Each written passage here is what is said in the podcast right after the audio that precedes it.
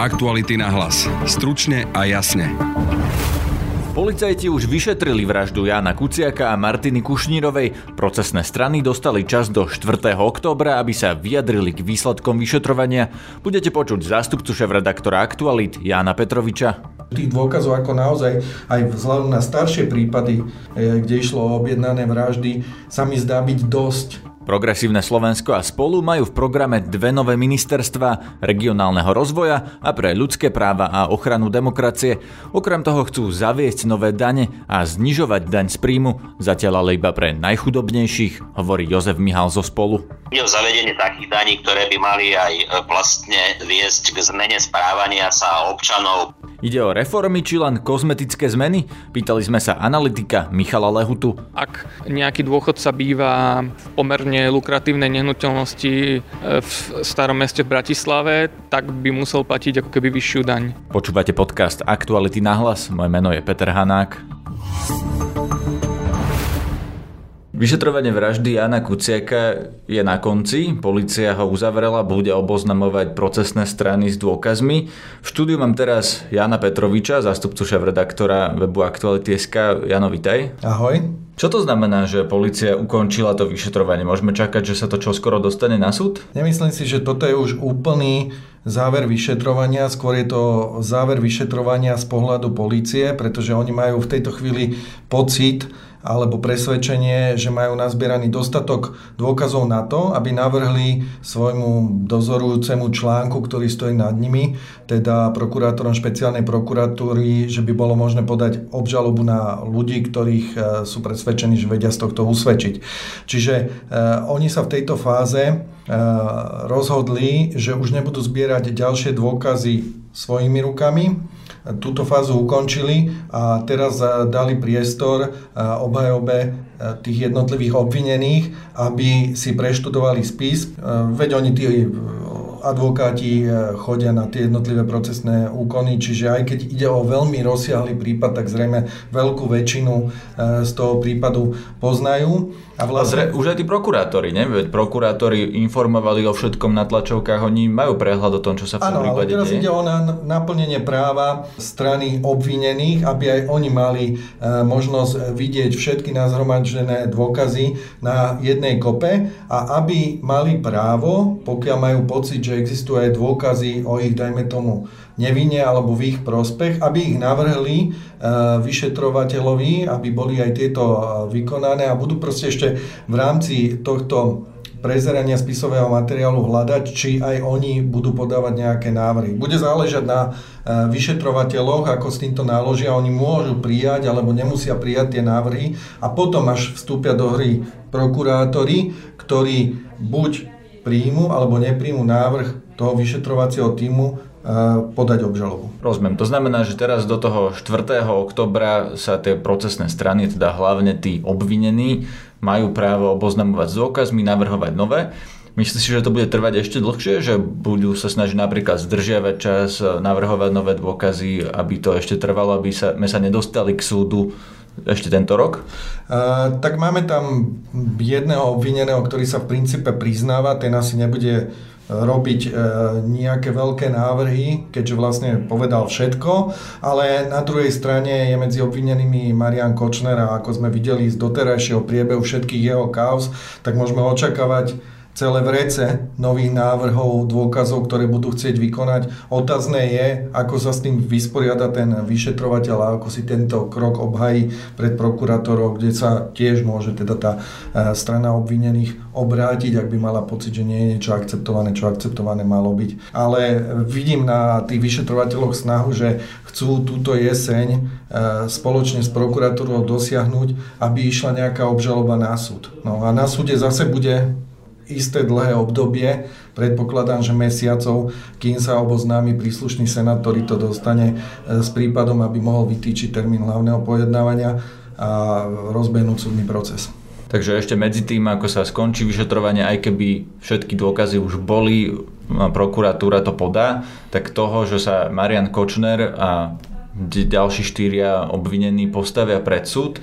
To sa zrejme dočkáme až na budúci rok? Predpokladám, že to bude asi až na budúci rok. To by bolo veľmi rýchle oboznamovanie sa s tak rozsiahlým prípadom a vieme, aké závažné dôkazy a aké podrobné dôkazy tento vyšetrovací tým predkladá, čiže neočakávam, že by to ešte tento rok uh, mohlo začať, ale zase na druhej strane uh, je, tu, je, to, je to veľká spoločenská otázka a predpokladám, že aj na špecializovanom trestnom súde mám uh, skúsenosť s tým, že naozaj sa k tomu stávajú vždy veľmi profesionálne a, a ich prípady naozaj veľmi rýchlo napredujú, takže zase nejaké veľké otálanie určite nemôžeme čakať.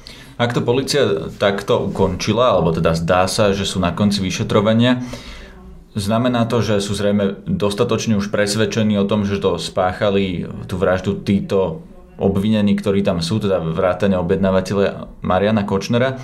Vieš ty povedať, aké oni majú dôkazy? Tak sú tam predovšetkým dve výpovede, ktoré v princípe priznávajú. Jeden je z radou vykonávateľov, čiže opísal priebeh, ako sa to vo vnútri stalo a druhý, druhý je sprostredkovateľ, čiže vie povedať aj o poschodie vyššie, že odkiaľ vlastne mohla tá objednávka smerovať. Jemu ako to on uvádza, to povedala e, Žužová, hej, ale spomínala aj Mariana Kočnera, čiže tieto slovné výpovede sú celkom doplňané takou mozaikou takých reálnych dôkazov, že sú tam zachytené proste používanie nejakej mobilnej komunikácie, sú tam zrejme stanovené aj časy, kedy s, s tými telefónmi manipulovali, kde sa s nimi pohybovali. Ja som presvedčený o tom, že, že voči vykonávateľom majú tak veľa dôkazov, je tam aj zachytená nejaká stopa na, na nábojníci, ktorá zodpoveda stope, ktorú robil zásobník z tej zbrane, ktorá tam mala byť použitá, že voči vykonávateľom je tých dôkazov tak veľa, že ak to porovnám s inými prípadmi a navyše priamy vykonávateľ sa k tomu priznáva, že tam zrejme nebude žiaden problém preukázať tú víno. Nechcem... No otázka je Kočner potom. Ne, ja to považujem, že, že tých dôkazov ako naozaj aj vzhľadom na staršie prípady, eh, kde išlo o objednané vraždy, sa mi zdá byť dosť je, I keď neexistuje žiadny ako keby úplne že priamy dôkaz, nejaký výpis jeho účtu, že on dal peniaze strelcovi a tie tam v tej sekunde pristali, ale, ale je tam proste reťaz tých dôkazov, že mne sa to, mne sa to zdá dosť. Ale, ale pri objednávateľov býva najťažšie to nájsť tú niť, tú, tú, tú, pria, tú priamu spojitosť e, s tými konkrétnymi ľuďmi, ktorí to urobili. Čiže toto bude otázka, že, že do akej miery to bude vyhodnocovať súd, ale zjavne si ten vyšetrovací tým už v tejto chvíli verí, keďže už to uzatvára, že, že považuje e, tie dôkazy za dostatočné. To bol Jan Petrovič, zástupca šéf-redaktora Aktuality. Ďakujem. Aktuality na hlas. Stručne a jasne. Koalícia Progresívne Slovensko a spolu, ktorá je podľa všetkých prieskumov momentálnym lídrom opozície, cez víkend predstavila program Ľudí sa najskôr dotknú zmeny v daniach, lebo progresívci chcú niektorým skupinám zarábajúcich znížiť daň z príjmu, no na druhej strane zavedú nové dane. Aké konkrétne som sa pýtal Jozefa Mihála zo strany Spolu. Digitálna daň a viete, že o nej sa už začalo hovoriť na úrovni Európskej únie respektíve niektoré štáty ako Francúzsko ju už aj zavádzajú. Ide vlastne o to, aby tzv. internetové giganty, ako je napríklad Google, Facebook a podobne, podobné spoločnosti, aby sa vlastne platila táto digitálna daň e, do slovenského rozpočtu. To je, to je daň, ktorú ale zaplatí teda niekto asi iný ako slovenské občania. Poďme k tomu, čo by zaplatili slovenskí občania. Tam som sa dočítal napríklad, že daň zo sladených nápojov alebo z iných nezdravých vecí. Áno, je tam to, tu ide o daň na auta. takých daní, áno, tu ide o zavedenie takých daní, ktoré by mali aj vlastne viesť k zmene správania sa občanov, prípadne organizácií firiem, e, takže tu hovoríme o zavedení dane z nezdravých nápojov s vysokým obsahom cukru, ale napríklad hovoríme aj o novej dani z ťažby dreva alebo dani z billboardov, o dani z hazardu. Čo by znamenala tá daň e, z tých sladkých nápojov s vysokým obsahom cukru? Čo, že ko, o koľko by zdražili napríklad? Čiže prepočty nechceme konkretizovať, to je otázka ďalších rokovaní, samozrejme otázka koaličnej spolupráce v budúcej vláde, o tom, aký na to budú mať názor ďalšie strany, ale chceme ju vlastne nastaviť tak, aby do istej miery kompenzovala ten výpadok, ktorý ďalej plánujeme na strane výberu daní z príjmov, lebo treba povedať a jasne zdôrazniť, že my hovoríme v programe o znižovaní e, daňového zaťaženia práce a podnikania. Áno, zostaňme pri tých daniach ešte nových. Napríklad som sa tam dočítal vo vašom programe o emisnej dani na autá. Čo to znamená, ako si ju predstavujete, ako by mala vyzerať? Emisná daň bude vlastne vypočítavaná podľa toho, koľko škodlivých látok produkujú jednotlivé vozidlá a touto emisnou daňou chceme vlastne nahradiť tie súčasné strašne vysoké registračné poplatky, ktoré máte pri kúpe nového vozidla alebo pri uh, predaji, kúpe, predaji ojazdeného vozidla. Toto by neznamenalo, že staršie autá, teda ľudia, ktorí napríklad nemajú toľko peňazí, lebo preto jazdia na starších autách, si priplatia? Áno, samozrejme, to treba otvorene povedať, že jednoducho staré vozidlá, ktoré produkujú neumerne vysoký podiel tých škodlivých plynov, škodlivých látok, častíc, eh, by samozrejme tým pádom platili vyššie poplatky, ako platili doteraz, ak vôbec teda niečo platili. Musíme samozrejme citlivo uvažovať aj o užívateľoch týchto vozidiel, ale napríklad pokiaľ ide o firmy, povedzme nejaká stavebná firma má 20-ročné vozidlá, ktoré skutočne sú obrovskými producentami v úvodzovkách týchto škodlivých látok, tak tá firma sa musí pripraviť na to, že buď sa takéhoto vozového parku zbaví, alebo bude musieť platiť e, jednoducho tieto e, nové emisné dane. Ale opakujem na druhej strane, napríklad starší občan, dôchodca, ktorý si bude kupovať nejaké ojazdené vozidlo a dnes platí relatívne vysoký registračný poplatok, tak e, bude príjemne prekvapený tým, že tieto registračné poplatky budú znížené na najnižšiu možnú úroveň. Ale ak taký starší občan napríklad to auto už má, má ho napríklad 20 rokov a nepredáva ho ani nekupuje ďalšie, tak vlastne mu vznikne nová daňová povinnosť? Opakujem, že budeme citlivo riešiť otázku, kto je vlastníkom toho vozidla. E, niečo iné je, keď vozidlo vlastní firma, ktorá má samozrejme určitý podnikateľský zámer, má nejaký obrad, využíva to vozidlo na podnikanie a rozdiel je, keď to vozidlo vlastní dôchodca, ktorý má nejaký skromný dôchodok. E, nie je jednoducho reálne, aby sme zaťažovali toho dôchodcu nejakou vysokou novou emisnou daňou len za to, že má 20-ročnú Škodovku, ktorú viac menej má odparkovanú v garáži a vyťahne ju von na veľké sviatky. V tom programe píšete aj o tom, že zdaniť by sa malo menej príjem a, viac poškodzovanie životného prostredia a zdravia. O tom životnom prostredí sme teraz už hovorili. A čo znamená, že poškodzovanie zdravia? Chcete zdvihnúť napríklad daň treba okrem tých sladkých nápojov ešte z niečoho iného? Už existujúce spotrebné dane, alkohol, tabak sú myslím ďalším možným spôsobom, kde zvýšením týchto spotrebných daní o čo sa mimochodom usiluje aj pán minister eh, Kamenický v týchto dňoch, pokiaľ ide o spotrebnú tabaku. Takisto tým efektom je, že by sa tým pádom mali ľudia motivovať, aby fajčili, e, respektíve konzumovali alkoholické nápoje čím menšej miere. Ale toto už bolo párkrát, tá daň bola zvýšená už veľakrát, ľudia neprestali fajčiť a už vôbec nepiť alkohol. Okoľko by sa to podľa vás malo zvýšiť, aby to malo nejaký efekt? Nehovoríme o konkrétnych číslach, nehovoríme o konkrétnych číslach, ukazuje prezentujeme v, v našom programe naše riešenia, našu filozofiu, čiže to nie je o konkrétnych číslach, to je zbytočné takto, ako sa baviť. Pán ale prečo bude... nie je o konkrétnych číslach? Prečo uh, pretože, pretože dávali by sme si sami pred sebou, ale aj pred voličmi záväzok, ktorý by možno nebolo možné v takej presne konkrétnej podobe splniť. Čiže... Ale či ide, viete, či bude krabička cigaret no, stať 3,50 alebo 6,50, to by bol asi dosť veľký rozdiel. No samozrejme, ale opakujem ešte raz, e, nechceme ľuďom hovoriť, že koľko to presne bude, pretože to jednoducho ani sami zadefinovať nevieme. Za druhé preto, pretože takto by vznikali zbytočne komplikované záväzky, e, ktoré by z rôznych okolností možno mohli, možno nemohli byť splnené. Jednoducho e, my sa potrebujeme e, v prvom rade pozrieť, pokiaľ ide o vyš, vyššie príjmy do štátneho rozpočtu, prečo dochádza v súčasnosti k takým vysokým problémom pri výbere existujúcich daní, čo aj v programe dostatočne zdôrazňujeme. Veľmi nás bude zaujímať, e, prečo dochádza k takému výpadku pri výbere DPH, či sú za tým konkrétni ľudia alebo zle nastavené procesy, pravdepodobne to bude jedno aj druhé a tie vyššie daňové príjmy štát, do štátneho rozpočtu chceme v prvom rade priniesť ani nie tak zavádzaním nových daní alebo zvyšovaním povedzme spotrebných daní z tabaku, ale e, lepším e, výberom daní, ktoré zavedené máme, najmä čo sa týka DPH. Vy v tom programe navrhujete aj znížiť daň z príjmu, ale tiež nehovoríte o konkrétnych číslach. Čo si má pod tým človek predstaviť? Že dostane viac zo svojej výplaty?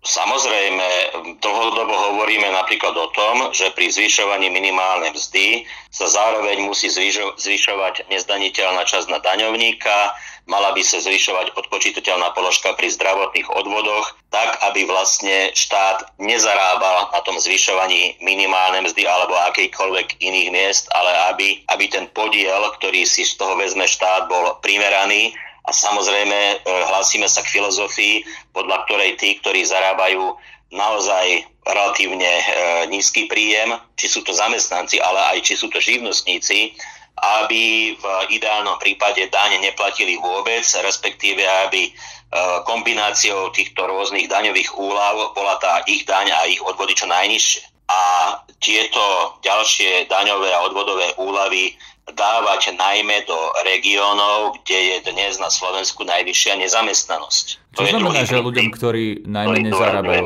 Zaujímavé, či sa to dotkne niekoho, kto má priemernú mzdu. Aj t- t- taký človek bude podľa vás, ak by ste vy boli, vy, boli vo vláde, platiť nižšie dane z príjmu? Ten, kto zarába priemernú mzdu, možno vyťaží z toho, že chceme daňovo zvýhodniť napríklad aj rodiny. A znova opakujem už po niekoľkýkrát, že neviem vám presne kvantifikovať, ako to presne bude. Bude to v prvom rade postupne. Nemôžeme to urobiť e, s tým, že prídeme, sadneme si a o pol roka na to už budú nižšie dane. E, asi vnímate, že ekonomická situácia na Slovensku, v Európe, vo svete začína byť pomerne komplikovaná. Musíme dbať aj na to, aby sme nepripustili nejaký rozvrat v štátnom rozpočte. Musíme si urobiť inventúru, musíme sa pozrieť na výdavky, ktoré štátny rozpočet má, čiže hm. chceme samozrejme šetriť na strane štátneho rozpočtu. Ale to znamená, že ešte neviete povedať, či sa to dotkne ľudí, ktorí majú napríklad priemernú mzdu, či môžu takíto voliči čakať, že budú platiť nižšie dane?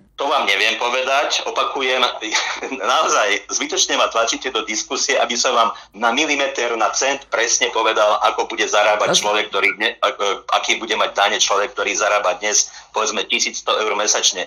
To je zbytočná debata. No, nie na cent, ale či sa im znižia dane? Či plánujete takýmto ľuďom znižovať dane, pán Mihal? No ale pre koho postupnom? Pre všetkých alebo len pre ľudí, ktorí majú minimálnu mzdu napríklad? Pre ktorí majú minimálnu mzdu určite, pre tých, ktorí žijú, pracujú v regiónoch, kde je vysoká nezamestnanosť určite a tak ako sa nám to postupne bude osvedčovať a tak ako zlepšíme výber daní, napríklad e, na strane výberu DPH, e, budeme tie daňové odvodové úlavy rozširovať pre stále väčší a väčší okruh ľudí. Tak keď má niekto nadpriemernú mzdu, napríklad v Bratislave ľudia zarábajú vo všeobecnosti viac, tak ľudia, ktorí zarábajú nadpriemerne, aspoň štatisticky nadpriemerne, sa nemôžu tešiť na znižovanie daní? Tešiť sa môžu, ale nebude to tak, že hneď prvý rok, hneď v roku 2020 alebo 2021 bude mať človek, ktorý zarába v Bratislave 1500 eur mesačne nižšie dania a odvody. Bude ich mať nižšie ten, kto žije povedzme v Sabinove alebo v Stropkove a kto zarába dnes 600 alebo 700 eur mesačne. Pri mikrofóne mám teraz Michala Lehutu, analytika VUB. Pán Lehuta, čo hovoríte na ten ekonomický program PS spolu, hlavne na tie nové dane? No tak tá hlavná myšlienka v tom, že, že ako keby celková úroveň daňového zaťaženia by sa nemusela zvyšovať, ale mohol by sa zmeniť ako keby ten daňový mix e, smerom k, k daniam, ktoré treba zmeniť škodia ekonomike, alebo viac pomáhajú životnému prostrediu, mi príde ako celkom, rozum, celkom rozumným. Kto to v konečnom dôsledku zaplatí? Kto bude platiť vyššie a kto nižšie dane? Z toho, čo som sa ja dozvedel, sú tam ako keby dva zdroje dodatočných príjmov. Jeden je boj s, s pokračujúcimi daňovými únikmi, ktoré sú u nás jedný, jedný z naj, stále z jedných z najvyšších e, v Európskej únii. A ten druhý je ako keby zavadzanie pomerne nových daní, napríklad na rôzne škodlivé potraviny, emisná daň z aut, ktoré by vlastne rozpočtu mohli priniesť dodatočné príjmy. Takže ale kto to zaplatí tie nové dane? Nie sú to bežní ľudia? E, tak samozrejme, že, že sú to bežní ľudia. V prípade ako keby tých daňových únikov by to zaplatili firmy, teda, ktoré, ktoré doteraz nejako túto povinnosť obchádzali, čo by ako keby bolo spravodlivejšie. No ale to, čo sa vlastne chystá, je to, že oni nejakým spôsobom prerozdelia to, kto bude koľko platiť daní. Jozef Mihal tvrdí, že začnú tých nízkoprímových skupín. Znamená to naozaj, že v zásade tým ostatným tie dane sa zvýšia v tých prvých rokoch vlády minimálne? Záleží napríklad na vývoji nezdaniteľnej časti dane, ktorá už v budúcom roku pôjde, pôjde nahor, prípadne daňového bonusu. To by mohlo pomôcť ako keby širšiemu, širšej oblasti, širšej skupine ľudí. E, ale čo sa týka e, informácií o znižovaní daňového odvodového zaťaženia pre nízkopríjmové skupiny, tak na tom sa, na tom sa pomerne veľa ekonomov zhoduje, že to môže byť dobrý krok, pretože jednak minimálne minimálna mzda nám posledné roky veľmi rýchlo rastla, čo zvyšuje náklady zamestnávania e, najmä teda nízko kvalifikovaných ľudí. Rozumiem, ale pýtam sa na to, že ak chcú teda znížiť dane nízkopríjmovým skupinám a zároveň nechcú mať dieru v štátnom rozpočte, niekto to musí zaplatiť, niekto musí vykryť to zníženie. Kto to bude? Ako som spomínal, môžu to byť e, firmy, ktoré doteraz sa vyhýbajú plateniu daní a zároveň e, ľudia, ktorí sa správajú nezodpovedne voči svojmu zdraviu alebo používajú neekologické dopravné prostriedky a podobne. Veľmi maličká časť by mohla prísť aj z tzv. digitálnej dane. To, sú, to by mohli byť príjmy, ktoré u nás ako keby neplatia tie veľké digitálne korporácie ako Facebook, Google a podobne. Progresívne Slovensko a spolu zatiaľ nič nevyčíslilo alebo do toho programu nedávajú konkrétne čísla, lebo hovoria, že nechcú slubovať, čo by nemohli splniť. Nie je to podľa vás také trochu alibistické? Tak určite by mali mať svoje návrhy e, aspoň nejak náhrubo prepočítané. Problém je aj v tom, že už dnes máme verejné financie stále v deficite, napriek tomu, že, že e, vláda minulý, a parlament minulý rok schválil vyrovnaný rozpočet. Aj keby teda zložili vládu, tak by vstupovali do, do verejných financií s veľkým deficitom, čo by zrejme chceli napraviť. A čiže tam budú musieť byť ešte oveľa opatrnejší v, ako keby v tých e, teraz vo výdavkových politikách alebo v znižovaní e, daní, aby ten deficit ešte nezvyšili. Čo to znamená v praxi, že vlastne to, ako hospodárili doterajšie vlády, im v podstate obmedzí to pole, kde sa budú môcť hýbať? Áno, tak je to. E, Slovensko znížilo svoje verejné zadlženie pod dolnú hranicu ústavnej dlhovej brzdy až v minulom roku a to len o desatinku percenta HDP a je otázne, či, či sa znova nedostaneme na tú prvú hranicu dlhovej brzdy už v tomto roku, čo znamená, že tie predchádzajúce vlády nevytvorili dostatočný rozpočtový priestor, aby treba v čase hospodárskeho spomalenia, ktoré, ktoré teraz ako keby postupne prichádza, vláda mohla tú ekonomiku podporiť aj vyššími výdavkami alebo nižšími daňami. Keď sa pozriete na ten program, vidíte tam nejakú reformu alebo niečo, čo sa dá nazvať niečím ako reforma? Keby ste sa na to pozerali treba v kontexte reforiem Ivana Mikloša, je tento program v niečom reformný? Celkom inovatívna je myšlienka znížiť e, daňové alebo odvodové zaťaženie niektorým konkrétnym okresom e, alebo teda najchudobnejším regiónom Slovenska, ale tam by som sa obával treba z formálneho presúvania e, tých firemných aktivít do týchto okresov len za cieľom, za cieľom niž, nižších daní. To znamená čo, že by si tam napríklad len presunuli sídla, tí ľudia by pracovali inde, alebo že by naozaj sa presunuli tie firmy do tých chudobnejších okresov. V takom prípade by to asi pomohlo, nie? E, ak sa firma presunie z jedného okresu do druhého, tak prvému to zasa, zasa uškodí, hej? Že, že ak by to išlo len o presun. Ak by išlo o nejakú stimuláciu ekonomickej aktivity celkovej, tak by to mohlo byť prínosné. Ale znova, ako hovorím, môže ísť aj o formálne vykazovanie činnosti v nejakých menších pobočkách, čo zas by si vyžadovalo nejakých úradníkov, ktorí to budú kontrolovať a vynúcovať. Keď sa pozriete na ten program ako celok, hlavne ten ekonomický, zlepší podľa vás nejakým spôsobom situáciu na Slovensku? Ekonomické bytie Slovákov? Ako som spomínal na začiatku, Slovensko určite má priestor na optimalizáciu toho daňového mixu, tým nemyslím e, optimalizáciu ako vyhýbanie sa daní, ale presunú daňové záťaže z istých fóriem na iné, ktoré menej škodia ekonomike a trvá zamestnávaniu. A to je naozaj to spomínané e, zníženie daňového odvodového zaťaženia menej zarábajúcich, ktoré by mohlo pomôcť zamestnanosti a naopak zvýšenie daňovej záťaže činností, ktoré treba škodia životnému prostrediu, škodia zdraviu, alebo naopak len, len menej škodia ekonomike. To je napríklad zdaňovanie majetku, napríklad nehnuteľnosti, ktoré je na Slovensku veľmi nízke. Oni to tam v nejakej forme majú, to zdaňovanie nehnuteľnosti, ale čo sa tým myslí? Že ľudia, ktorí napríklad bývajú na dedine, majú veľký dom, by mali platiť vyššiu daň? Dnes tá daň z nehnuteľnosti sa odvíja len od e, plochy, e, zastávanej plochy tej nehnuteľnosti a oveľa spravodlivejšie by bolo teda minimálne z hľadiska nejaké majetkovej nerovnosti a, a z toho vyplývajúcich príjmov by bolo zdaniť nehnuteľnosti podľa ich trhovej ceny.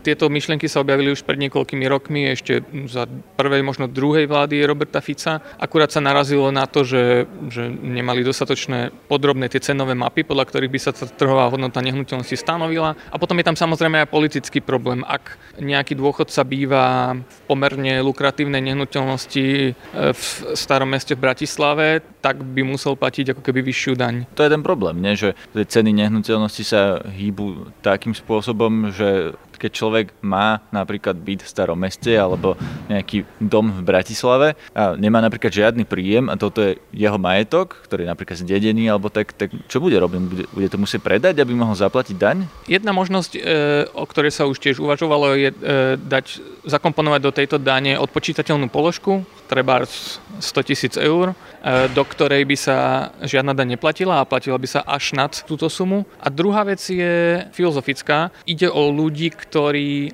vlastne zbohatli bez toho, že by sa o to zaslúžili. Ich, ich nehnuteľnosť nabrala e, veľkú hodnotu a preto je možno by bolo aj spravodlivejšie, aby, aby takíto ľudia nejakú daň zaplatili.